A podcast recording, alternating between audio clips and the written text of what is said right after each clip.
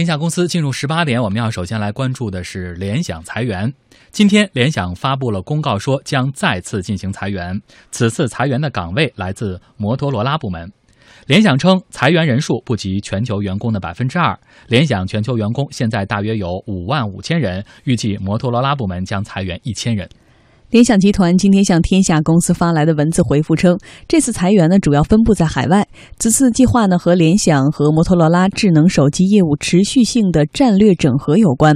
联想呢将进一步的优化组织，提升效率，加强创新。近期联想推出了划时代的模块化手机 Moto Z， 引领手机和智能设备的发展方向。而此前外媒曾经猜测联想将会裁掉摩托罗拉剩余1200名员工中的700多人，并且告知这些员工裁员将会在1天内生效，而这一消息也被摩托罗拉的员工所证实。一名摩托罗拉员工在脸书上发布了一条消息说，他已经在摩托罗拉工作超过了20年时间，而最后工作日将是本周5。同时他还透露说，联想正在将更多的业务运营转移到中国。互联网专家兰希认为，目前联想裁员更多的是为了自保。它目前下面几个核心业务，包括它的笔记本电脑 PC 这块业务，都不是一个特别增长的市场啊。全球的这个 PC 的那个这个出货量已经一跌再跌了。那这种情况下，在你的这个业务紧缩的情况下，你肯定需要裁掉不必要的人啊，来保持你的这个企业的这个报表的健康性。再就是说，像手机啊这个业务，联想也没有装上去啊。联想的手机是连中兴都不如吧，就不说华为了啊。这种情况下，它裁员我觉得是属于自保的一个措施吧。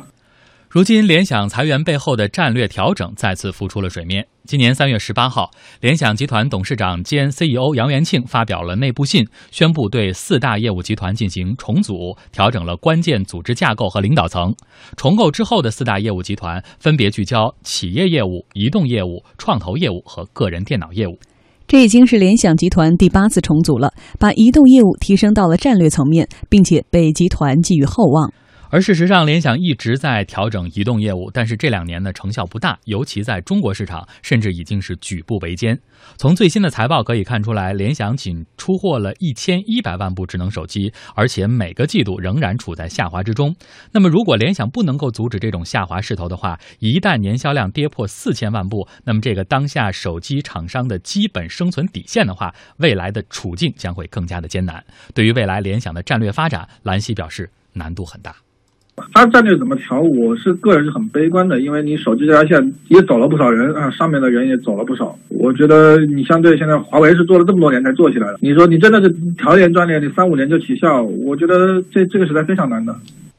联想在给天下公司节目的回复中也提到，联想正在对其他业务领域进行调整，持续控制成本，提高效率，并不断地提升整体业绩表现。联想将不断努力，以确保在各个业务上的长期盈利性增长。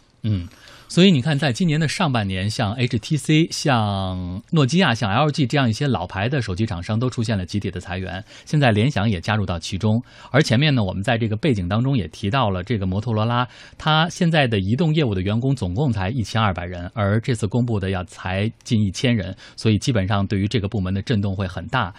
这是不是也表明说联想在这样一种微增长的时代，它的一种战略的改变？其实上个礼拜我们讨论过，说联想把它的房地产业务42个项目都卖给了其他的公司，它在剥离它的地产业务板块。那虽然说企业现在说的这个企业业务是提升到战略层面了，但是这个企业业务可能还更多的指的是它的农业项目，因为它的农业项目现在还是它发展的比较快的一个部门。那么移动业务呢，实际上它是一直希望在移动业务上有所斩获的，甚至于说买下摩托罗拉，从谷歌手里面买下摩托罗拉，对于它来说就是希望能够在移动领域当中得到更多的专利，得到更多的这个未来发展的空间。但是现在看起来，仅仅买到了摩托罗拉这些个专利或者这些个基础设施其实并不足够，你还是要有新的探索、新的研发、新的战略，才能够在移动市场上找到更多的出路。但所以摩托罗拉现在已经不再是它的一个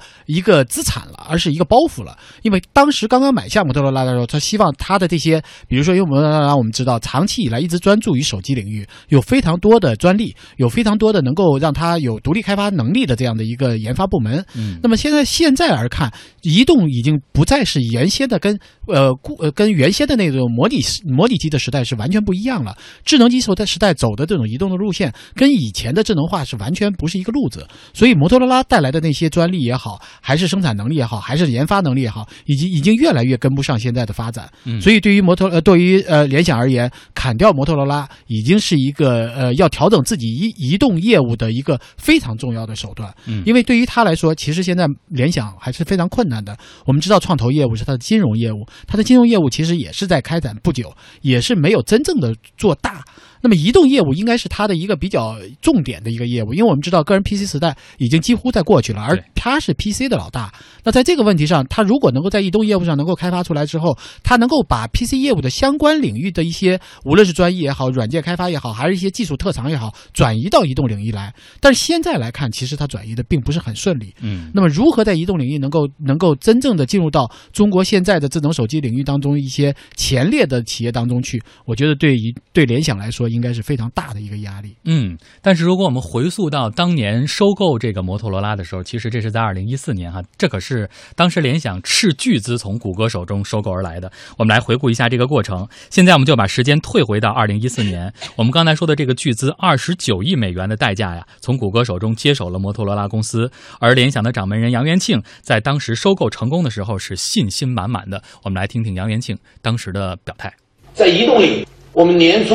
定下的目标是要在完成摩托罗拉交易之后，本财年智能手机和平板电脑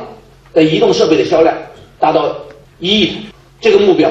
现在依然没有改变，我们很有信心能够达成。通过充分借助联想的卓越运营和全球的规模，我们也有信心让摩托的业务在4到6个季度后扭亏为盈。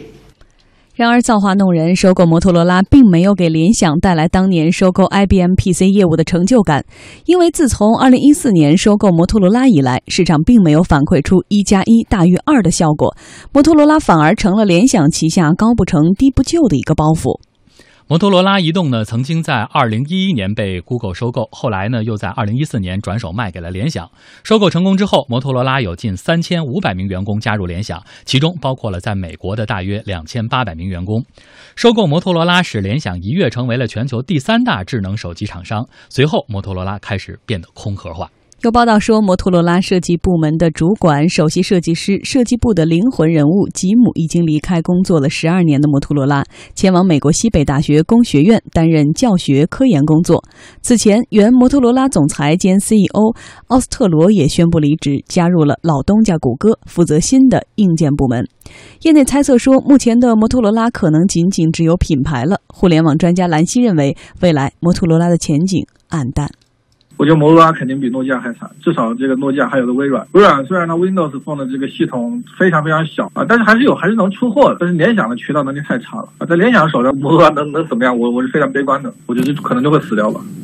可能任何一个品牌的智能手机，它的发展都离不开整个这个手机行业的一种趋势。因为联想这次裁员的背后给我们的感觉就是这种手机行业的态势。因为如果回顾一下，从苹果2010年发布智能手机开始，现在整个的手机市场进入到了一个微增长的时代。今天我也查到了 IDC 的一组数据，在2012年的时候，这个智能手机的出货量是2.13亿部，那么2015年智能手机的出货量是4.34亿部。但是大家可能得注意一下这个同比的问题，在2012年的时候比2011年是增长了135%，但是到2015年的时候，它的同比只增长了2.5%。所以现在整个的感觉就是，智能手机虽然整个行业的这个蛋糕很大，但是这个速度已经微不足道了。给人的感觉就是僧多粥少的这种态势非常的凸显。所以接下来对于摩托罗拉来说，前景是不是也不怎么好？应该说这种竞争已经使得各个厂商都觉得生存的困难了。还不仅仅是摩托罗拉，我觉得所有的大的品牌，包括一些像华为啊、小米啊这样的手机厂商，其实也感受到这种竞争的压力。尤其是我们知道前几天还传出消息说，锤子手机也卖给小米了。那么就是说，许多的这种智能手机厂商都意识到，现在的智能手机的拥有量，我们知道大陆现在拥有量大概有7亿多部了，那就是1半以上的人都已经有了智能手机了，无论它是什么品牌的。那么在这样的一个情况下，你如果在特点上，你在那个功能上，你在价格上，或者在一种外在的，比如说屏幕大小啊，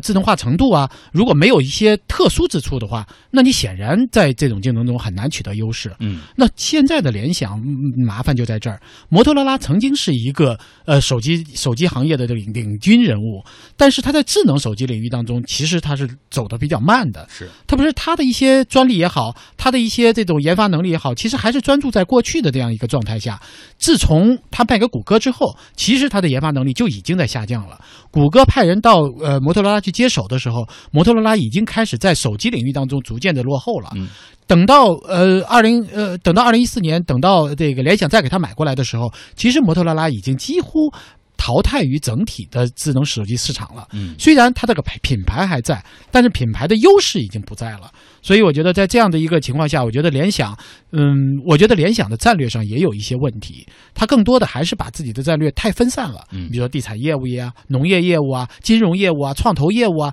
PC 业务啊，包括移动业务，它并不是把移动业务当做一个核心业务在展开。嗯，它的业务线还是很长的，所以在这样的一个情况下，其实能够投入到摩托罗拉的资金、研发力量，包括生产能力，包括宣推，都是很弱的。嗯，所以在这一次，虽然它要提升它的移动战略，但是更多的还是提升它的联想手机战略，因为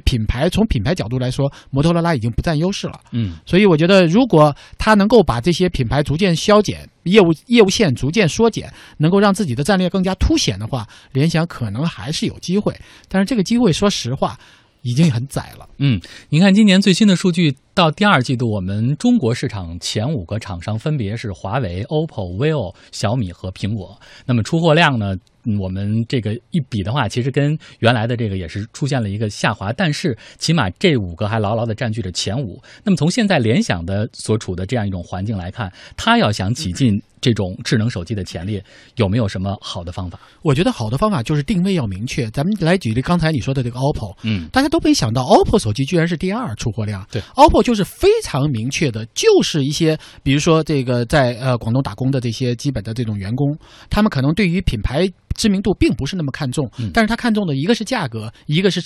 这个性能。嗯，所以他这个照相机的摄像头非常的先进，所以许多人真的很喜欢他，而且他的目标非常明确，就是这个湖南卫视的这种受众。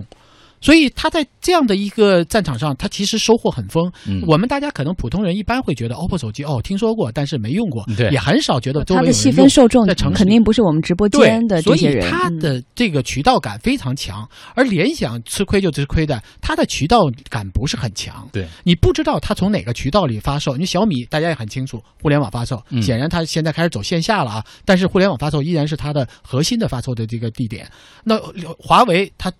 很重头，他做很多的广告，他显然是奔着3星去的，所以他这种高端化也是大家能够认可的。而联想呢，既不像这个很高端，又没有一个独特的渠道，又不是有一个单独的受众，对，所以他的战略的这种模糊性，使得他在发展过程当中其实遇到了很多的瓶颈。嗯，所以这个也是他一直以来之所以散点出击，以至于造成自己筋疲力尽的这样的一个原因所在。嗯，所以我觉得他逐渐收缩产品线，逐渐明确自己的战略重点，我觉得这个才是最重要的。嗯，好的，谢谢老陶。